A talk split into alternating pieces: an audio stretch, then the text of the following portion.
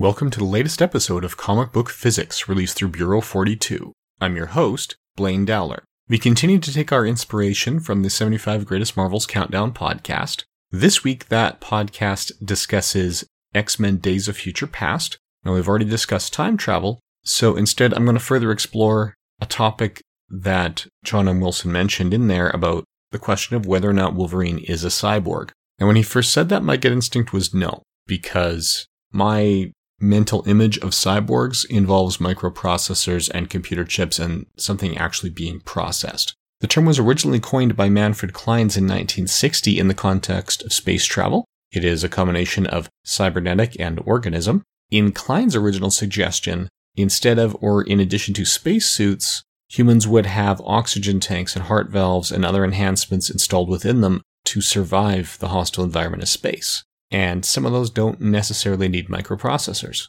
Checking other definitions out there, we find that the definitions do vary. Merriam-Webster defines a cyborg as a person whose body contains mechanical or electrical devices whose abilities are greater than the abilities of normal humans. So someone with a pacemaker does not qualify as a cyborg under this definition, even though they contain the mechanical or electrical devices, because a pacemaker puts them on par with normal humans. It does not improve their abilities. So under the Merriam-Webster definition, then yes, Wolverine is a cyborg because his body contains the devices. And even though there's no microprocessors, it's just, you know, coated claws, coated bones. He does have enhanced skeletal durability and his claws are sharper. So it does enhance his abilities, even though his mutant powers do most of that enhancement. Someone who just had the skeleton without the claws would still be enhanced because of that durability. The dictionary.com definition of cyborg says a person whose physiological functioning is aided by or dependent upon a mechanical or electronic device. So this doesn't even say that the body contains them. With that definition, anyone with glasses or a cane is a cyborg.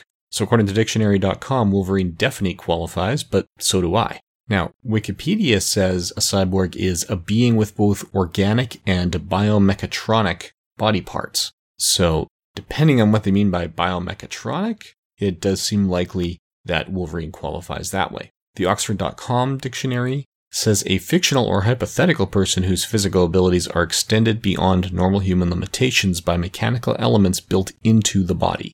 So again, like Merriam-Webster, the fact that they're contained within the body is an important piece, and it has to be some sort of enhancement. They also require to be a physical or hypothetical person. So according to Oxford.com, we will never have actual cyborgs, even if we figured out how to fly with built-in technology because we wouldn't be fictional or hypothetical anymore. And the free dictionary definition an organism, often a human, that has certain physiological processes enhanced or controlled by mechanical or electronic devices, especially when they are integrated with the nervous system. So, with that one, physiological process isn't necessarily enhanced by Wolverine's skeleton or his claws, because it's not really a process involved. And it's certainly not controlled. He's in complete control of them. And his enhancements are not integrated into the nervous system. So I guess the question of whether or not Wolverine is a cyborg is going to depend to some degree on what your preferred definition is. Looking at these overall, most definitions, aside from dictionary.com, do require that the parts be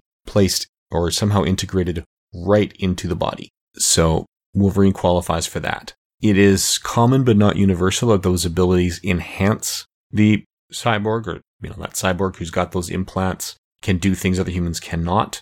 So because of his additional durability, Wolverine does qualify in that case.